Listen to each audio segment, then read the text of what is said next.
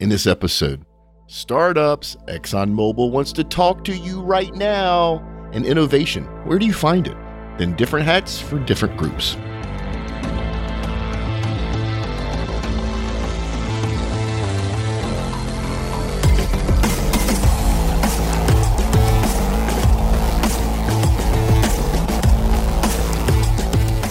Oil and gas has always challenged technology. Now it's time for tech to challenge back.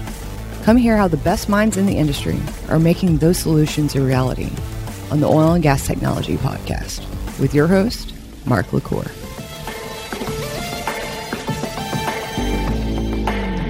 Hey, folks, before we get to our guests, please, please, please, if you want to support the show and our 10 other oil and gas podcasts, just leave a review. If you love what we're doing, I'd love to have five star. And if, if you have notes for room for improvement, let me know that as well. And then big shout out to Nutanix. They're the people that keep the light on. We love those guys. If you need help modernizing your data center and running applications at any scale, on prem or in the cloud, these are the folks you want to talk to. And I am very lucky today to have Nazeer Bhore with me today. How you doing, Nazeer? I'm doing fine. Yeah, and what the audience doesn't know is this is the second time you and I've tried to record this, and we had tech challenges the first time. So keep our fingers crossed to the tech gods that everything runs smoothly. So, Nazeer, you do something actually that is just fascinating. You work for a little company called ExxonMobil, and you're the global manager for technology scouting and venturing at ExxonMobil. And before we get into what you do, I kind of want a big story. Like, how did you get involved in this crazy industry? So it's a long, it's a long story, but I'll just make it short. You know, my background is I grew up as a kid in uh, rural India for the first five years then spent next 15 years through my elementary middle high school undergraduate in a big city called mumbai in india and then came over here for graduate studies. After graduate studies i joined Mobil in research in south jersey just outside the city of philadelphia. And there starts my journey with Mobil and exxonmobil through many many different assignments through research engineering projects business planning, manufacturing, corporate planning, and then various innovation roles across business lines and technology companies. You know, what a great journey. And you know, you and I both are getting ready to date ourselves because I remember when the Exxon and the Mobil merger happened, and it was like, you got to be kidding me. Those are two totally separate cultures, but y'all pulled it off. And a lot of our younger listeners probably didn't realize that at one point there was an Exxon and a Mobil, and now it's Exxon Mobil. But you know, hats off to whatever team made that integration because y'all pulled off something I didn't think was even possible. Yeah, it was it was a great journey. Great journey. It was two great companies to come together too, right? Two, two companies are very proud of what they did, and it was just nice to see them come together. So, technology scouting and ventures.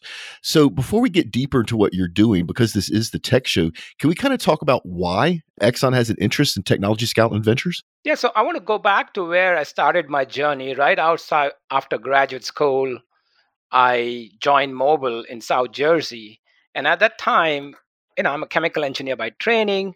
Most of my colleagues who graduated with a PhD joined the usual large companies, you know, the big oil majors, the large chemical companies.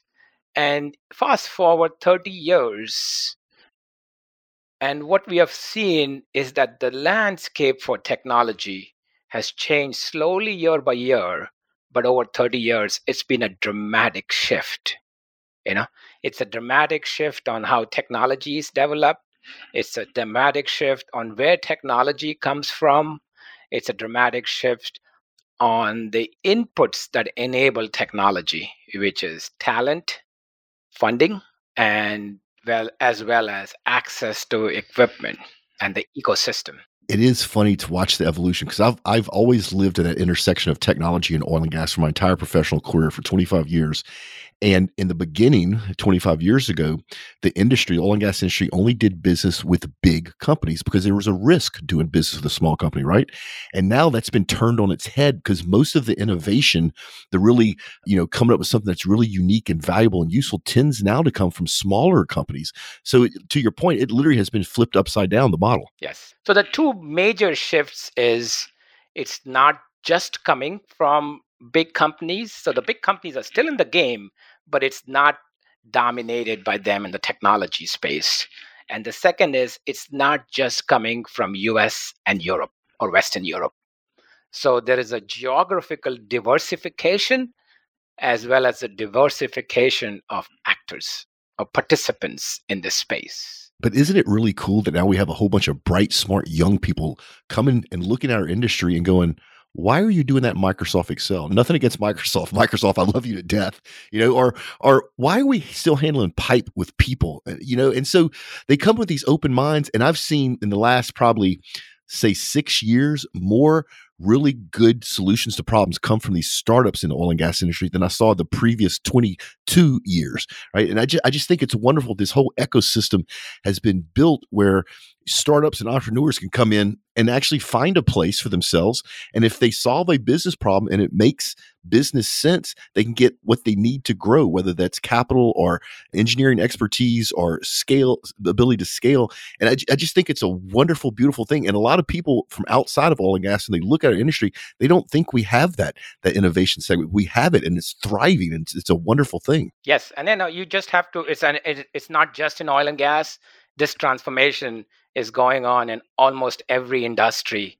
I mean, if you look at today, it's coronavirus is a is a biggest challenge in society. It's a trillion dollar problem to solve. And if you just look at the pipeline of coronavirus vaccines, you know, and if you look at it, there are like 25 to 30 companies which are now in phase one, phase two, phase three.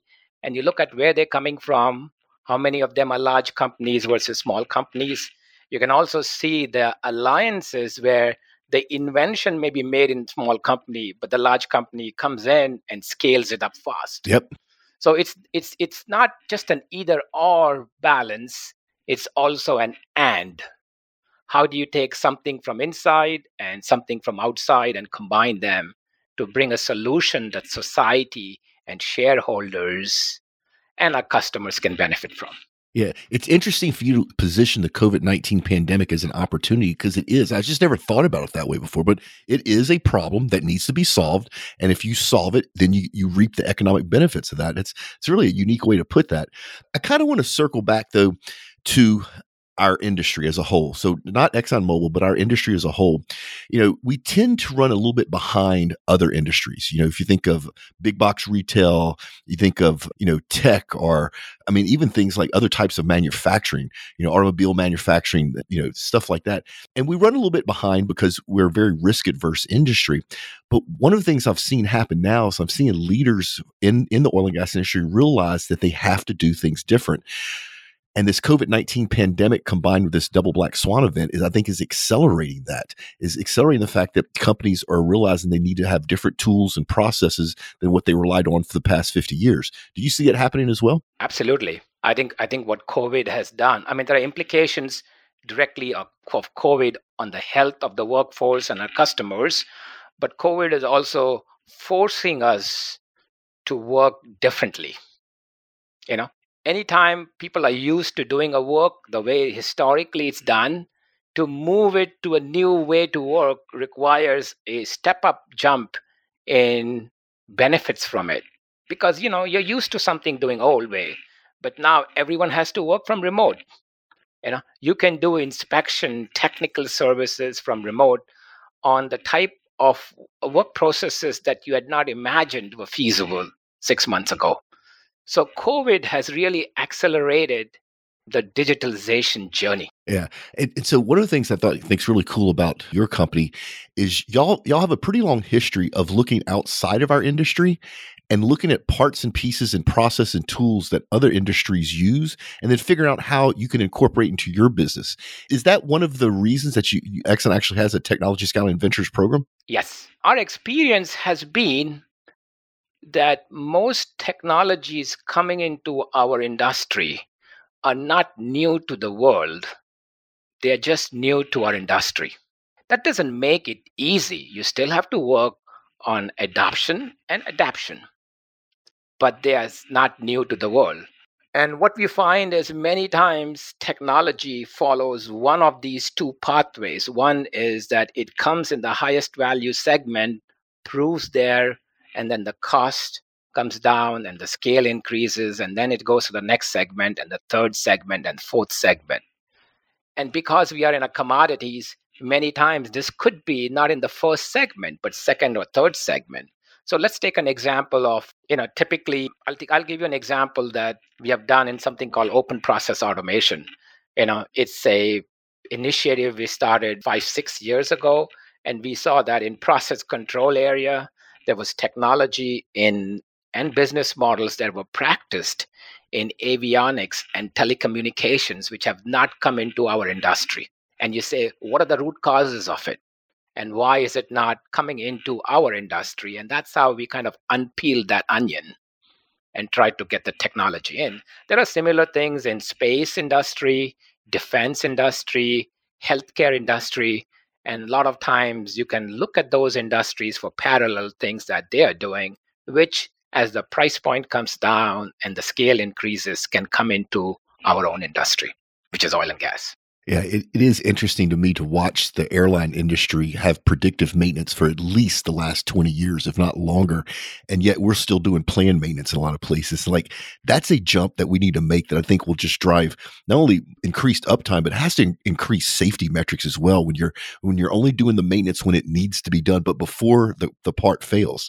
And it's I do know that ExxonMobil has been looking really hard, especially in their subsea world, at, at predictive maintenance. And I just think it's cool. It's just, you know, once again, to your point, even though it's not new to our industry, and I mean, even though it's not new to the world, it is new to our industry, and it has to make business sense for companies to adopt it. Yes, yes. And situations like COVID accelerate that adoption because you're forced to make a change. You can't work the way you've worked before.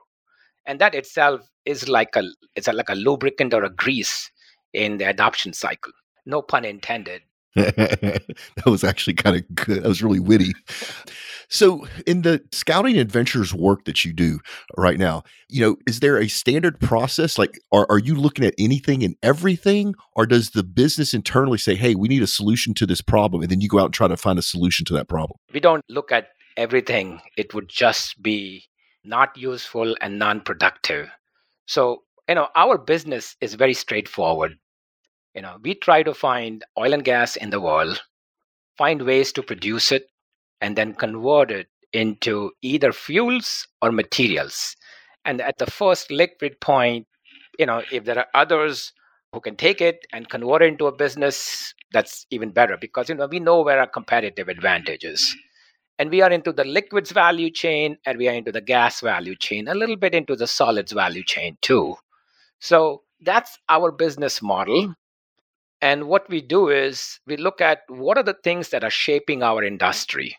And there are really six forces. You've got new resources coming in, which are more competitive or less competitive, depending on the landscape and technology. You've got end use markets changing as populations go into middle class and then become more affluent. Those are the, the two mains. And then inside our industry, digitalization is changing what we do, how we do, where we do it, together with the talent evolution around the world. And then on the market side, it is greenhouse gas and sustainability issues such as circular economy. So this six forces changes our business, but we actually stay pretty close to our business model. There's been some amount of work done which, you know, in external literature which shows that the adoption by an existing company too far from its current business model becomes less and less effective so, as a general rule of thumb, we stay within one business model, one's adjacency from our existing business model. The only place where we go away from our business model is if there is a stranded, large greenhouse gas mitigation option in the world. So, something that would move the needle very far, very fast. Yes. In greenhouse gas mitigation, even if it is far away from our business model. Yeah, it is really interesting to watch all the physical carbon capture technology that's being worked on right now. And it works. The problem is making it scalable, but I think we're going to get there. And I think if we get there, I think your company's going to be leading the charge there. Hopefully, I'm not saying anything I'm not supposed to say. It's just my, my private opinion. So, I want to go back. You talked about your core business, which I think is one of the things that Exxon does extremely well is you stick to your core business. You're good at it. You make fractional improvements, but those fractional improvements over 10, 20, 30 years make a big difference. How much is technology driving those fractional improvements in your core business? A lot of technology drives fractional improvements, But I want to go back to the technology scouting and ventures group Okay. and say that our charter is to bring outside in technologies, practices, and business models for ExxonMobil's current and emerging businesses. That's our charter. And you will be, you should note that it is not just technologies, but it's also practices and business model.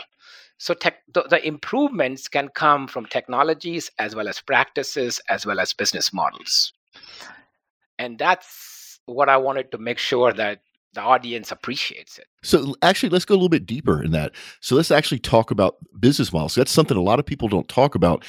And and one of the things I've seen a lot happen, and this is probably the vendors out there probably play a role in this, but I've seen really large companies adapt technology almost just because of the technology. Like it's not, it wasn't, there's not a, specific problem they're trying to fix. And so it, it then fails, but it that may be a you know multi-million dollar five-year project that failed because there was no specific problem earmarked for that to fix. And I like the idea that you bring up business models. Can we talk a little bit about that? Yeah, sure. So it's very clear that what startups are, you know, most people think about startups as a technology provider. But what startups are, you know, in the definition of one of the management gurus, that it's a temporary organization that's in a search for a scalable and repeatable business model. It may have technology underneath it, but they may just attack the problem in a very different way. And if you look at the whole unconventionals industry, it was a giant experiment in business models with two established technologies by four players in the suburb of Fort Worth, Texas. Many would say it's still a business model being explored. Yes, exactly, exactly. But you can see that it is how you integrate the various pieces of a business to add value and differentiation. You know, your key resources, your key partnerships, your key assets. So, and this is particularly important for emerging value chains, not just for existing value chain because in the emerging value chain, there is no set business model. There is no set business model on how CCS may evolve. There is no set business model on how biofuels may evolve. There is no set business models on how hydrogen may evolve. Yeah, it, it is interesting. It's sort of like us with the podcast. When we started all this, there was no business models for podcasts. Like, how do you monetize this? How do you provide the best value? How do you grow an audience? So we kind of had to learn as as we went. But while you're out there looking for, for these, the and I love the way you position that that startups are just a temporary spot in time for that business model. But when you're out there looking for these startups that will solve a problem internally, how important is it for the startup to be viable? So I've seen a bunch of startups that have really smart people with really great ideas, and yet they have no customers. Right. And, and to me, that doesn't seem like it's a viable business yet. That's correct. So I think before even before the customers, you have to ask what is the pain that they're trying to get solve? What is their value proposition? What is the pain point they're trying to solve? And what are the next other alternatives that are going after the pain point? Is it a rifle shot or is it a broad strategic initiative that requires work process changes and integration across multiple organizations? And you know as you go from a rifle shot up the prize will have to get bigger and bigger because the hurdles will increase. You see what I'm saying? Yeah, absolutely. I see what you're saying, which makes me think of something else, which is let's say you find a a startup that you think will help what ExxonMobil's doing and you bring them in. That's really not even the beginning yet, is it? Because now you have to see if you can test it against the different problems internally and see if it can scale and see if it makes financial sense. Yes. So really when you bring somebody in, it must almost be like the beginning of the process. Yeah. Our view is actually you know, we may have three or four or even more than that use cases within ExxonMobil. And then you say, which of these use cases are significant? Which of these use cases can be where the organization internally is also ready and able to implement it? And once the use case is there and it passes that test, and we are ready to do either a proof of concept, you know, a POC, or to scale it up directly, our view is if we are a good customer, if we have a good use case, money will flow into startup and they can make a business out of it. Okay. So our view is getting money with a good use case and a good set of customers, is not impossible. It actually makes it easier if you have lined up a customer and a use case. God, it's interesting. So to me, that sounds almost like part of your day to day sometimes must almost be like selling internally, right? You have to convince another OPCO or business unit to try this proof of concept. Yes, absolutely. Wow. Absolutely. Which means you have to have a pretty good view of where the pain points in the company are, which ones of them are must do versus nice to do, okay? Which ones are really important from a longer term perspective, but those are strategic areas which will require a lot more coordination with various parts of the company as well as the corporate office. So, so, I know I know Exxon well, as well as you can know Exxon, but the cultures internally are sometimes radically different. The culture of ExxonMobil Pipeline is radically different than the culture of ExxonMobil E&P. So that means that you have different hats you put on internally depending on which group you're talking to. Absolutely, absolutely. So it's never a dull moment in your and day. Uh, the, and the cultures of the startup is very different. But we have practices in place that take the friction out of the system. You know, I don't want to overwhelm a startup with a 60 page agreement where they'll go bankrupt. Okay. But I also have to protect ExxonMobil. So we have ways in which we can protect the risk on both sides, get to an answer in a timely manner. You know, it doesn't do any good for ExxonMobil or for the startup if getting an agreement takes six months. But you know, we we are we are in the last two three years we have really put practices in place where we have significantly improved the speed at which we work. Oh, I just know from experience that I really don't want to talk to your procurement team ever, just because they're so good at it, you know. And I'm, I'm making a little bit of a joke there. If it, yeah. So when you're looking at what you do day to day, you look at the startups, you're looking at the problems internally, you look at the different cultures, both internal, external, you look at the technology. How important are the people in all of this? People are kind of the backbone behind this. So it I mean I just want to maybe I'll just step back and explain to you that the real key in innovation is really the lead user, not the technology, not the funder for technology, but the lead user who takes the risk in trying it out in their own problem set. Yeah, that's always the hardest person to find. Always. So it's the lead user. Who is that lead user who has that pain or sees the gain in their eyes and wants to go after it? And the second level of complexity is then is that because we are a large enterprise, we actually make money when the technology or practice is scaled around our enterprise globally. It's not just stuck in one site. So you need to have the vision to scale it up and the execution to scale it up across the enterprise. So, you know, getting that lead user is the key item, and then getting the organization behind this after POC to scale it up is where the magic happens, you know. But it's a multi step process the first step is always engagement, getting the use case, making sure there is the technology is real, and then ask asking ourselves, you know, if it's real, do we care? What does it do to you? Okay, so I mean, this is fascinating, and unfortunately, we're getting close on time. I spend all day talking about this because I'm learning, which is great. So, can we kind of talk through, just at a high level, how you would actually go about scouting for a, a startup? And then what the process sort of look like as you make the dis- go no go decisions and you bring them in and then what's the end goal? Is the end goal to have something that you flip? Is the end goal to have something you add to exxonmobil's portfolio to give you a competitive advantage? So we have 14 areas of scouting which are around basically you know our current 13 of them are, are around our current business model. And those current business model as i said is finding oil and gas producing it converting it to fuels or materials, you know, liquid, gas, or solid. And then we have pain points in them. Just to kind of give you an example, the five main focus areas are unconventional oil value chain, growing gas demand around the world, reliability of our assets, upstream, downstream chemicals, end to end capital projects, and then making up products and our operations with lower greenhouse gas emissions and our products more sustainable. Okay. Those are kind of the five main areas. We have scouts around different geographies around the world. So we have a scout in China, India, we have some activities in Europe, San Francisco, Boston, of course, Houston, Austin is a big corridor together with our offices, and I am in New York City suburbs.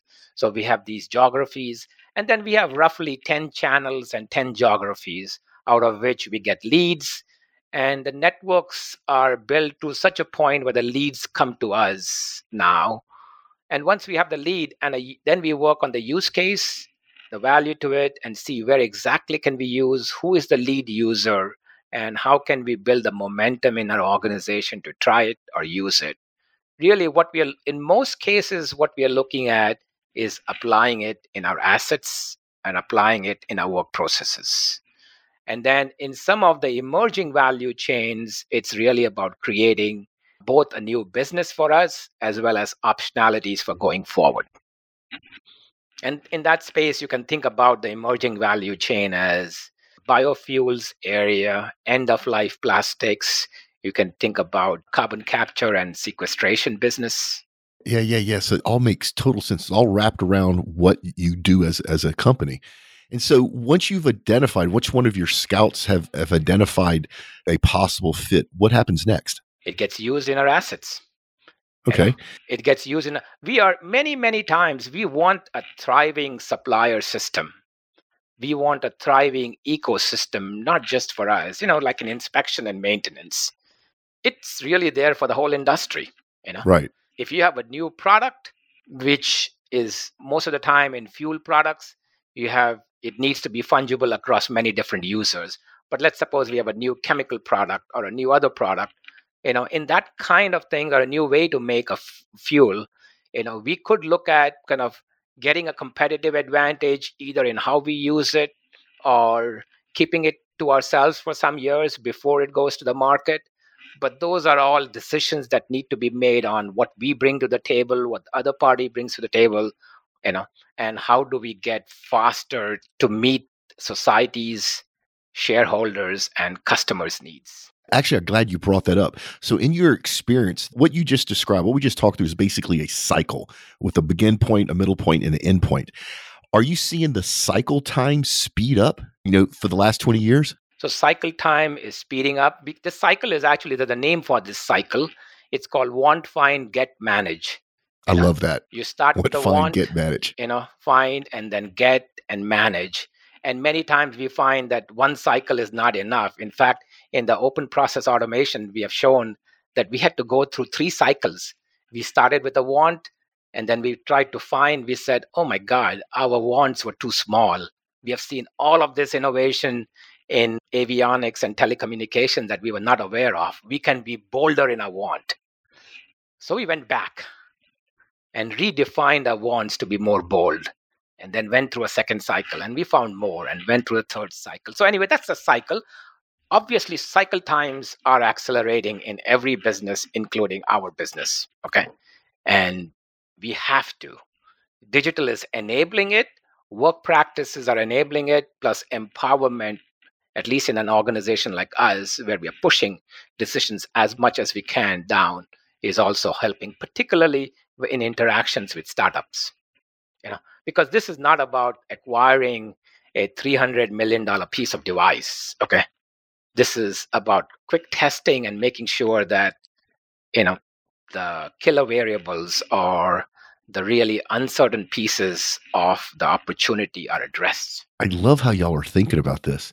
You know, I don't know your world, although I've touched it a couple times. I actually did a panel before when life was normal last year, and I had the venture capital groups from Chevron, Shell, National Oilwell, Technip FMC, and we we basically had a whole panel discussion about if you are a startup, what do you actually need to do to grow your business? And it was really interesting to your point, everybody thinks a startup is technology, but I had these experts on a panel and they were basically saying you need to know how to run a business. It's good that you understand your technology, but you need to understand sales, marketing, legal, you know, all that sort of stuff. And what must be cool is all that domain expertise you bring to these startups. So when you find a startup, it, it must accelerate their growth if their solution solves a problem. Yes. I would just say that usually we bring the use case and domain expertise to make sure that the use case is real and it you know it's not they're not blindsided by some other way to do the same thing that is much better. So the use case and domain is what we bring to the table. They absolutely need all the things to make their business successful. But remember in this journey it's not just exxon and startup. The startups also have vcs and the vcs provide a kind of a business coach to the startup. Do you see what i'm saying yeah, yeah. I've started to get to know some of the venture capitals uh, groups inside the oil and gas industry, and it's it's really fascinating. I, like, I didn't even know it existed, and to know that not only does it exist, but it's thriving. And you know, there's a lot of you know, there's a lot of big chunks of capital floating around if you have the right idea and the right solution. And it's just, and I didn't even know it existed. I've been in this industry for 25 years. So I don't buy the argument that there is not enough capital floating around. I feel what is really needed is not just ideas, but ideas that are de risked where you can line up customers, okay? Or line up companies who are interested in it, even if you don't produce it in two years, okay? So I feel that's what ExxonMobil brings to the table a plethora of use cases with use cases around the world where we know where exactly it might go in first before it goes into second geography or third geography and so on. Yeah, this has been a fascinating conversation. Unfortunately, we're running over time. I tell you what, though, I do want to revisit with you later and maybe almost do a part two of this, but it's time to start winding down the show. And this is the part of the show where we typically do product reviews. Please, people, no big steal. I'm looking for gadgety stuff cameras, microphones, lights, you know, something you can hold in your hand. You know, the deal. If I think it's great, I'll say it's great. And if I think it's not so great, I'll say that as well. And then you've heard me talk about the Street Team before. It's an all volunteer group. Just go to Facebook, sign up, search for OG and Street Team. You basically help us with our social media. And then when life gets back to normal, if we're in your geographic area, you can join us as part of our press team, which is really cool. And then once again, shout out to Nutanix for sponsoring the show. Nazeer, you can actually register for this. I can't, but Nutanix has given our listeners a chance to win this JBL 4 Flip for Bluetooth speaker, which is really awesome. All you do is go to the landing page, put your information in, and we give away one a week. And if you don't win, you can enter the following week. If you want to try to remember the link, it's nutanix.com forward slash OG Tech podcast, but it's easier to go to the show notes. And speaking of show notes, Nazeer, if people wanted to learn more about ExxonMobil, where should they go? They should go to www.exxonmobil.com. And if people want to learn more about you personally, where should they go? I suggest they reach out to me on LinkedIn. I'm on LinkedIn and I respond to all the queries. Even all the financial experts that all of a sudden want to help you? Sure. I'm joking because this COVID 19, all of a sudden, every day I get a financial expert on LinkedIn. I get two or three every day. It's like, where were y'all before COVID 19? oh, you mean that kind of financial those, expert? Those, oh, Yeah, those guys. Well, somehow, somehow they are good at finding out the age of people and when they may need financial expertise. I know, and it's that's exactly to my point. It's like, how do you know that I have a little bit of money? Like, how do you know that? You didn't know that before COVID nineteen. now you know that. But this has been great, and folks, we'll put links to Nazeer's LinkedIn profile to ExxonMobil.com in the show notes. Just scroll up or left, depending if you're Android or iOS. Nazeer, this has been a very just a fascinating inside view into what you do. We just scratched the surface. I do want to get you back on the show and, and, and continue this conversation, but I just really appreciate your time today, especially in this crazy 2020 uh, world that we're working in right now. Thank you for the time. And if you have any concepts, any ideas you want to pitch to ExxonMobil, please reach out to me on LinkedIn. Oh, now it's going to happen. but that's awesome. So, folks, we're making sure that you don't get left behind one episode at a time. And here are the events on deck. Hey, everybody. It's Savannah from OGGN, and here are the events on deck for October 2020. The first five events I'm going to list off are all online, so to start off the month, we've got the Women Offshore Conference, which is an online interactive event on October 2nd and October 9th. Second, we've got SparkCon, which stars our very own Mark LaCour as keynote speaker, and that one starts on October 5th and goes through the 9th. Third, we have the OilComm Conference and Exposition from October 13th through the 15th. Fourth, we have the Ignite Talks with Cognite from October 27th through the 29th. And to close off the online events, we have the SPE Annual Technical Conference and Exhibition, or ATCE, on the same dates as the Ignite Talks, which is October 27th through the 29th. Next, these two events for October are in person. First, we have the Energy API Golf Tournament on October 12th at the Kingwood Country Club. And next, we have the Energy API 30th Annual Sporting Clays Tournament on October 30th at the American Shooting Center. Lastly, and most importantly, we have our OGGN live streams. This month we have three going out, so make sure to tune into those. First, we have Maintaining Critical Infrastructure During Lockdown on October 1st. Next, we have material reductions in downtime that flow to the bottom line on October 15th. And last, we have strategic opportunities to right sizing G&A and achieving free cash flow on October 29th. Now, these dates for the live stream shouldn't be changing, but they may, so make sure to keep up to date on these events by checking out the OGGN Facebook, LinkedIn, or website for more info. That should be all for October, so I hope you guys have a great month and thank you for tuning in.